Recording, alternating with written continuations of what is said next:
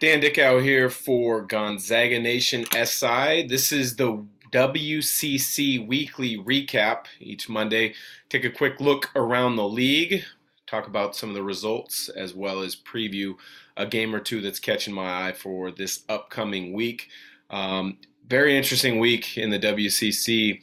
You still have four teams in the top 40 of the net. Um, as well as KenPom, the net being the most important of those analytics, which the Selection Sunday committee uses uh, to pick the NCAA tournament field. But uh, USF unfortunately dropped a big one on Thursday night.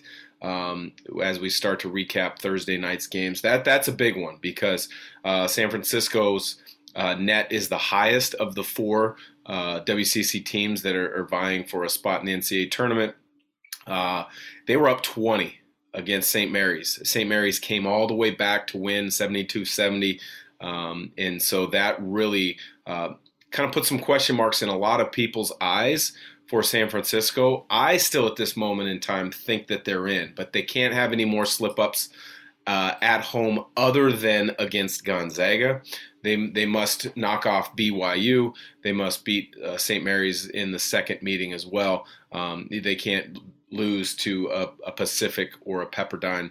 Uh, otherwise, I think that that is going to knock them out of uh, an at-large bid. Uh, a lot of the major bracketologists, Jerry Palm, Joe Lunardi, they still have St. Mary or excuse me, San Francisco in, even with a bye game. They're not even in um, the uh, the playing game. So that's good to see for WCC fans.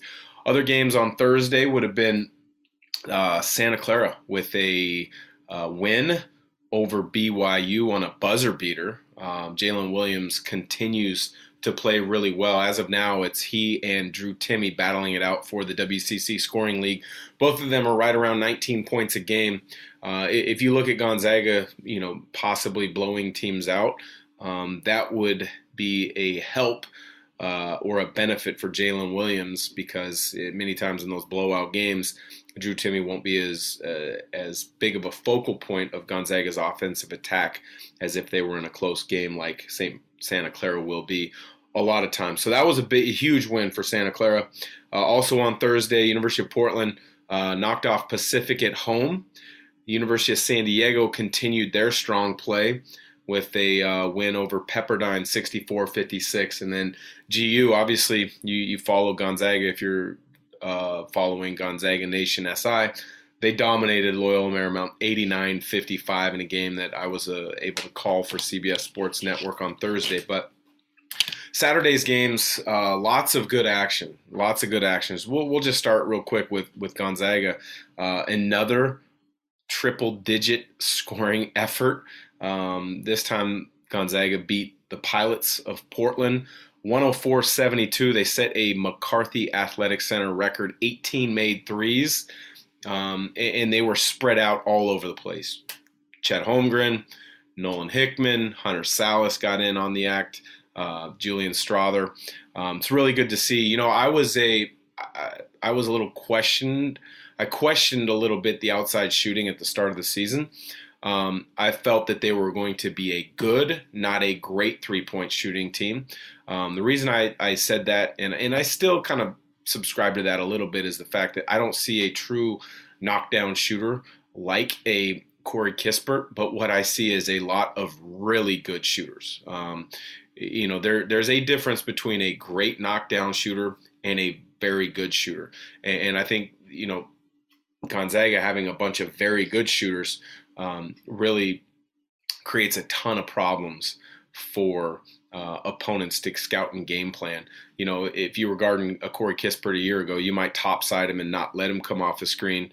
Um, you definitely would stay connected um, in help situations. You wouldn't leave. Now with this team, there's so many options. You might leave because you might say, well, you know, uh, shoots it at what 38, 39 percent. We'll leave him. If he was at 46, you wouldn't leave him. But now he's getting open looks. Those guys are going to knock it down. So again, I think they're a very good three-point shooting team. I wouldn't necessarily um, put any of them as a knockdown shooter. Uh, the one interesting thing though is, is Chet Holmgren is really starting to find his groove. I think he's uh, over 50% or right around 50% uh, in WCC play now. Um, and when he does that, I mean, it just opens things up even more. he's had a couple now trail threes. He's had a couple threes where he's pushed the ball up uh, himself after a rebound, and those are those are back-breaking threes for the opponents. Um, when you have a seven footer who's able to do that. So uh, great to see Gonzaga on track shooting it so well as of late. Uh, other games on Saturday that, you know, need to be tracked. St. Mary's 81-57 over Pepperdine. That improves them to five and one. They've got a, um, a they've got a heck of a start going in league play. Uh, they don't match up against Gonzaga again for another week or so. Um, so that will be uh, a, a, benefit for St. Mary's to kind of continue to bolster their KenPom and their uh, net rankings. They're actually 20 in in KenPom, and you know with about five and a half six weeks left, um, barring any collapses, they're a tournament team. Um, you know, so um, they've got a good win against BYU. Um, and we'll see how they continue to play. To speaking of BYU, they lost on Thursday to Santa Clara at the buzzer.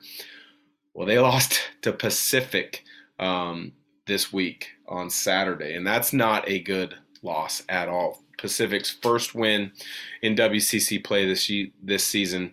Um, you know, it it did impact them a little bit in the analytics. Uh, they still, I believe, are around the 30 mark, which would imagine or would lead you to think that they are in the NCAA tournament, but that's not a good looking win. That's a that's I believe it's a quad four loss. Um, so those are those are definitely looked at as negatives.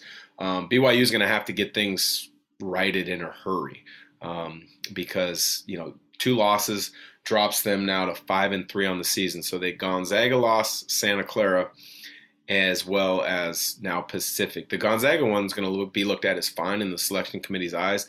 Santa Clara, they're a quad two. They're starting to make some moves uh, and play really well. Once Vrankic is back, um, they're playing well. I think those eight games that he missed, they went four and four, so that really hampered them.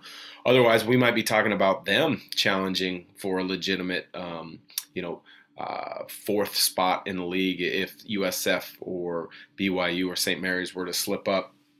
Um, so BYU's got to get things turned around. Um, USD continues to play extremely well. They beat Loyola Marymount on Saturday 69-65. Uh, they are a surprising six and three. Well, that's going to change pretty quickly um, because this week they've got a big game against Gonzaga on Thursday. Uh, that's going to be one that um, you know you're going to learn. I, I, think everyone will learn quickly um, if USD is for real. Because of anybody in the league, if you look at their schedule, they've had the softest of schedules up till now. Um, but it's an opportunity for, for USD to put their best foot forward um, and, and really, I think we as fans and media will learn a lot about them this week. Uh, I think they'll learn a lot about themselves if they can stay in that top tier um, deep into the second half of WCC conference play. Um, USF beat Santa Clara 88 85, which was big because, as I mentioned, with USF uh, having lost to St. Mary's after having a 20 point win, um, you know, that at the end of this week, now they're four and three. They can't afford any more losses um, to teams outside of, in my estimation, Gonzaga, BYU, and St. Mary's. They, they have to lock in and, and they can't have any more of those losses. Um, and then you look at and then you look at the upcoming week of games and games that are catching my eye. So today being Monday, uh, January 31st, it's great to see that some of the games that were postponed early uh, in the in the conference schedule are being replayed now. And you've got Pacific heading to Santa Clara. Pacific, you know, like we just talked about them getting their first win against BYU. Well, let's see if they can keep it going against uh, Santa Clara. They're on the road, but Santa Clara, this is a big time opportunity uh, where they can't lose any more ground. They they would if they were to win, it would move them to four and three, um, and really kind of battling for for that top half of the league. And one of the reasons it's so important is you don't want to have to play on the first day. You want that first round bye in the WCC tournament. Um, otherwise, you're really kind of putting yourself in a tough spot when it when it comes tournament time down in Las Vegas. Other games that are really catching my eye that I think are are the big ones to key on and are going to be movers and shakers uh, in regards to NCAA tournament uh, potential uh, as well as league seeding is Thursday's big one. USF at BYU. That one right there, circle it. Um, USF at home lost to BYU. I believe it was by two points. BYU, we've already mentioned, has lost their last two games, Santa Clara and at uh, Pacific. This would not be good for BYU to go in have a three game slide. Um, this this is an enormous game in, in regards to um, both teams' hopes for the NCAA tournament. Uh, I don't think it's a it's it's dead by any stretch uh, for either team if they lose it. Um, but if you win, it's definitely you know bolstering your opportunity in regards to a quad one at or maybe a quad two, depending on how the the net rankings shuffle out and break down uh, as games continue to play throughout this week. So Thursday's game I'm really watching is the USF BYU game. The Saturday game to watch is Gonzaga at BYU. Now look at this real quick. So BYU sits at five and three. Say, for example, they were to lose to San Francisco on Thursday, that would drop them to five and four. They their backs would completely be against the wall with Gonzaga going in uh, to play at BYU on Saturday. If they were to lose that game, that would be a four game slide. That would put them at five and five in the WCC. And then I think you're starting to say, hey, you know what? BYU is probably not a tournament team. Um, so you've got to, if you're BYU, you've got to find a way um, to have a great week. Um, you can't lose both. You would hope, um, you know, that if you're you're a Cougar fan, uh, that they get at least one. Um, but the way Gonzaga is playing right now, I don't see anybody slowing them down. And I'm not just saying that from a Gonzaga perspective. I'm saying that from a national perspective uh, and a West Coast perspective, just of how good they're playing right now, as well as the struggles that BYU has had. So the two two games later in the week are both BYU centric games that I'm keeping an eye on because I think they've got a tremendous amount of importance for if BYU makes the league as well, or excuse me, if BYU makes the tournament as well as then does this impact three or four teams in the WCC making the NCAA tournament? So uh, for Gonzaga Nation SI, appreciate you listening in, appreciate you joining. Got lots of great coverage this week. Adam Morrison and myself will bring a couple weekly shows. Jack Ferris, Rob Sacre will bring the Sack and Jack show. Uh, we'll have interviews with USD head coach Sam Scholl previewing Gonzaga's game against the Toreros of San Diego and lots of more coverage. So follow us on all the social media channels. Gonzaga Nation SI.